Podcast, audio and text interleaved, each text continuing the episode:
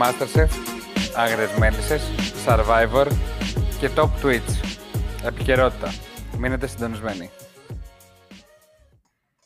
Από τον καναπέ, λοιπόν, ε, καινούργια ξεκινήματα, καινούργιες αρχές, καινούργια podcast. Καλή αρχή. Καλή αρχή. Ακούω εδώ, λες MasterChef, λες Άγριες Μέλισσες, λες Survivor. Τι γίνεται? Χαμός. Χαμός γίνεται. Και τώρα να σου πω την αλήθεια, επειδή καίγομαι να σε ακούσω, θέλω να, να μας πεις για MasterChef. Oh. Μιας που είσαι καινούργια. Τι να πρωτοπώ για MasterChef. Δεν έχω ξαναδεί στη ζωή μου MasterChef.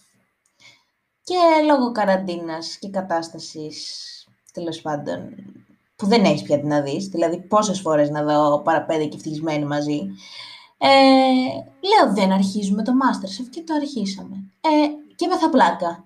Μου άρεσε πάρα πολύ, τρελάθηκα.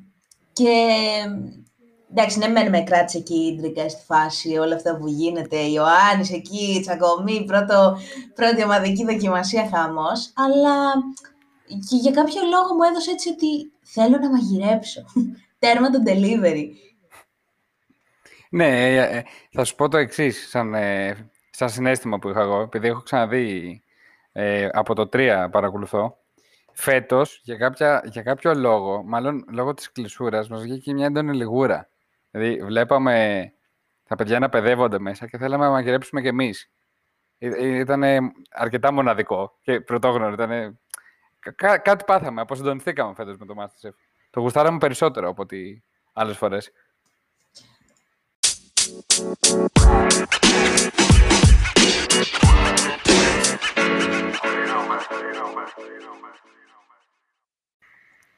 Λοιπόν, αγαπημένος, καταρχάς αγαπημένος διαγωνιζόμενος, θα μας ναι. πεις, ε, σκέψη για τελικό και πώς τους βλέπεις ε, τους κριτές φέτος. Αγαπημένος διαγωνιζόμενος, εντάξει, τη Μαργαρίτα all the way από την αρχή, από τις εντυσιών ακόμα.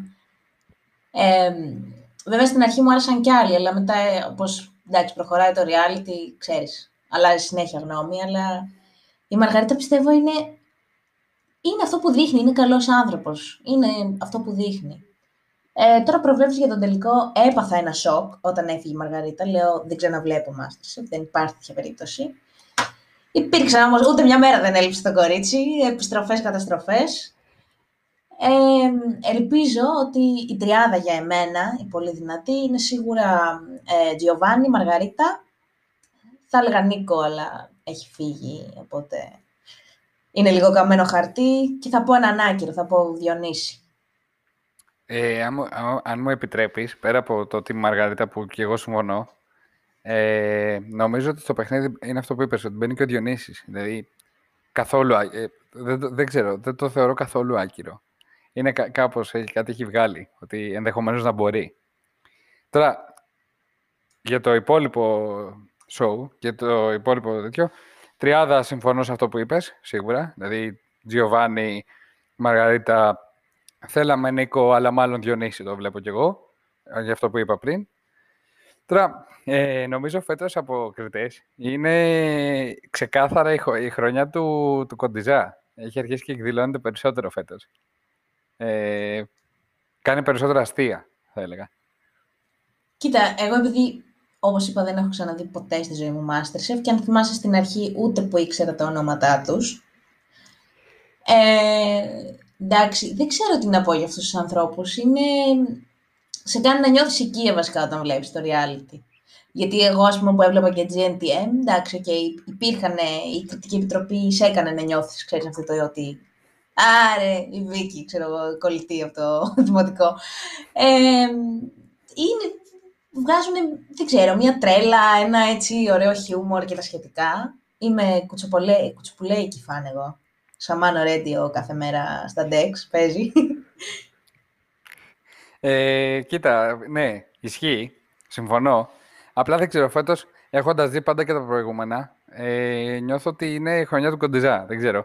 Είναι ο σκηνοθέτης, έχει προσπάθει να το περάσει αυτό. Ο ίδιος ο Σωτήρης ε, είναι πιο εκδηλωτικός. Κά, κάτι... Είναι, ξε...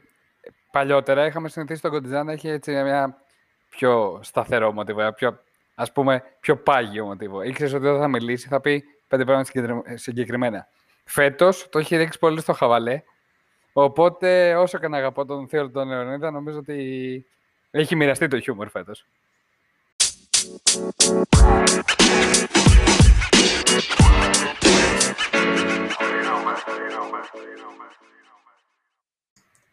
Μιλήσαμε έτσι λίγο τυπικά για το MasterChef, αλλά ανέφερες έτσι και Άγριες Μέλισσες. Για πες, για πες.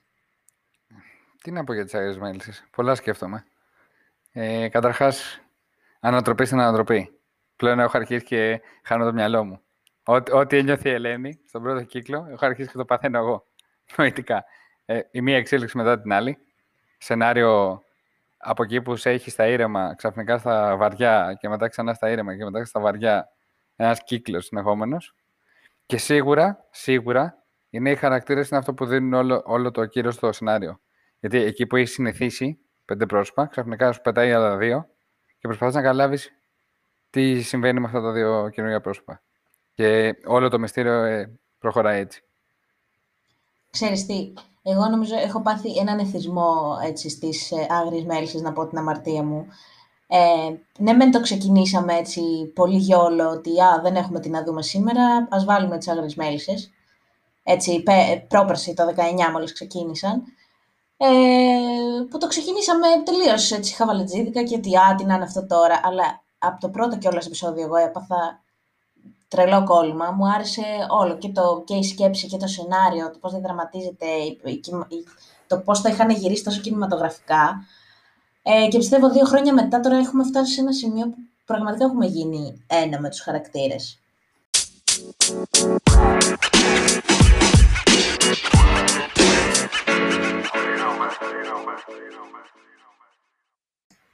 Αγαπημένος χαρακτήρας από Άγριες Μέλισσες. Ε... Oh. Βάζεις δύσκολα τώρα, βάζεις δύσκολα.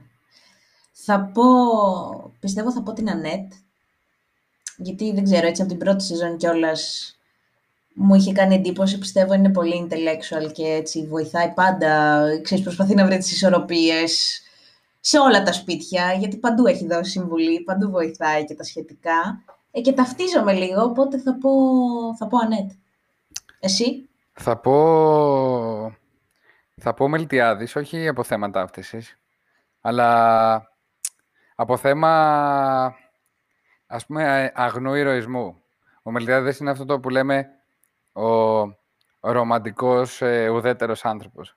Δηλαδή, δεν έχει ούτε κακές... Ε, Δηλαδή, η στάση του σε, όλο το, σε όλη τη σειρά είναι ναι μεν κάποια πράγματα δεν είναι τόσο σωστά, αλλά αν το σκεφτούμε είναι από τη μεριά του ανθρώπου που απλά προσπαθεί να επιβιώσει.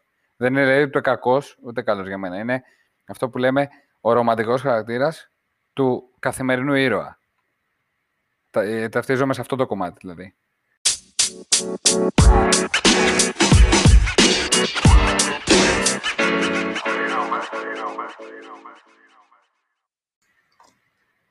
Είπαμε MasterChef, είπαμε Μέλισσες. Survivor τώρα. Τι φασούλα. Survivor φέτος δεν έχω δει καθόλου. Ειλικρινά δεν έχω δει καθόλου. Δεν το έκανα. Απερίσκεπτα το έκανα. Δεν είχα ας πούμε τον χρόνο. Ε, από αυτά που διαβάζω για το φετινό Survivor, εγώ έχω απλά αντιληφθεί ότι επειδή ο αντα... έχει, από ό,τι καταλαβαίνω, γενικά τα reality τείνουν στο να γίνονται πιο δύσκολα κάθε χρόνο. Οπότε, από αυτά που διαβάζω, καταλαβαίνω ότι αγωνιστικά ανέβηκε το παιχνίδι σε επίπεδο. Ε, οπότε, είναι λογικό να έχουν ανεβεί και οποιασδήποτε εντάσεις και προστριβές μεταξύ των παιχτών. Α, τώρα, από εκεί και πέρα, εγώ αυτό που θυμάμαι χαρακτηριστικά, νομίζω το θυμάσαι κι εσύ, ήταν το Survivor του δύο χιλιάδες δεκαοκτώ, που ήταν νομίζω το πρώτο για μας που είχαμε παρακολουθήσει. Που, εντάξει, θυμάμαι οπαδικά σποτάκια, θυμάμαι ανθρώπους να υποστηρίζουν μεμονωμένα άτομα και να δημιουργούμε ομάδες στο σχολείο, ας πούμε. Τα πιτσιρικάδες, δεν ξέρω αν έχεις τέτοια βιώματα. Μίλησέ μας γι' αυτό. Κοίτα, θα σου πω, όσον αφορά το φετινό Survivor, έκανα έτσι μια προσπάθεια να το ξεκινήσω. Είχα δει λίγο από την πρεμιέρα. Αλλά δεν ξέρω, για κάποιο λόγο δεν μου έκανε αυτό το κλικ που έκανε που μου έκανε αυτό το Survivor που λες το δεκαοκτώ, όπου θυμάμαι όχι απλά τρελός ανταγωνισμός στο σχολείο τύπου κόκκινη μπλε, μιλάμε οριακά έπεφταν μπουνίδια για Ντάνο, Μάριο, Πρίαμο και τους υπόλοιπους. Ήταν, ε, εμένα μου άρεσε πάρα πολύ το Survivor του δύο χιλιάδες δεκαοκτώ και πόσο μάλλον όταν έγινε και η Ένωση που τραγουδάγανε εκεί πέρα το αγαπημένο μου επεισόδιο. Τελικό, θυμάμαι, καθόμουν με την κολλητή μου, ήμασταν καλοκαίρι διακοπές και καθόμασταν και βλέπαμε και καθίσαμε και είδαμε όλο το τελικό τύπου φάση τέσσερις ώρες, ανά δέκα λεπτά διαφημίσεις, ξέρεις πώς πάει αυτό τώρα. Ε, μέχρι που φτάσαμε και στο σημείο να ψηφίσουμε, φίλε, και να δώσουμε πόσο, ένα ευρώ, ένα εξήντα, πόσο πάει η χρέωση. Εγώ θυμάμαι τώρα, επειδή όντως αυτό το πράγμα είχε πολύ μεγαλείο από πίσω, εγώ θυμάμαι τότε ήμουν αλίκιος, τελείωνα το σχολείο. Ε, θυμάμαι ότι εγώ, τέλος πάντων, με την προσωπική μου, έτσι, με τους πιο κοντινούς μου ανθρώπους μες στο σχολείο, ήμασταν ε, team πειρατής. Και θυμάμαι ότι οριακά είχαμε μια μέρα εμφανιστεί στο σχολείο ε, με πειρατικές σημαίες και συνθήματα. Δηλαδή υπήρχε τέτοια ένταση, τέτοια απόρρωση. Σίγουρα και το φετινό μπορεί να προκαλέσει έτσι τέτοιες συναισθηματοστάτες. Απλώς, ξαναλέω, επειδή κάθε φορά, όταν, σε κάθε reality, όταν ανεβαίνει το επίπεδο της σχολείας, συνήθως δεν, δεν σου αφήνει τόσα περιθώρια να ταυτιστείς τόσο, γιατί ο ανταγωνισμός είναι πολύ έντονος. Και επειδή έχουμε και στη ζωή μας ανταγωνισμό, καμιά φορά το αποφεύγεις να ταυτιστείς, πιστεύω. Ακολουθούν τα Top Tit της εβδομάδας και μείνετε μαζί μας για τη συνέχεια.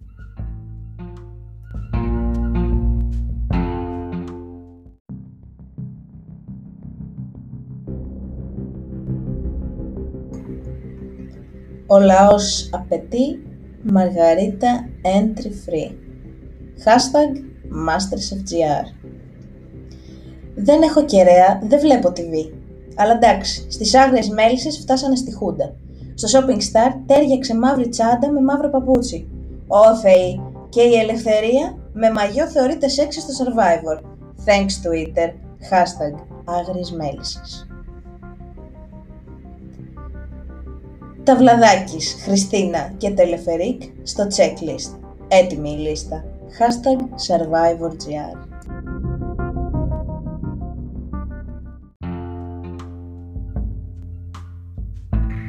Μην ξεχάσετε να μας ψάξετε στα social media. Στο Instagram είμαστε παπάκι Couch Company Pod, όπου μπορείτε να μας στείλετε μηνύματα ή και θέματα που θα θέλατε να συζητήσουμε όλοι μαζί από τον καναπέ.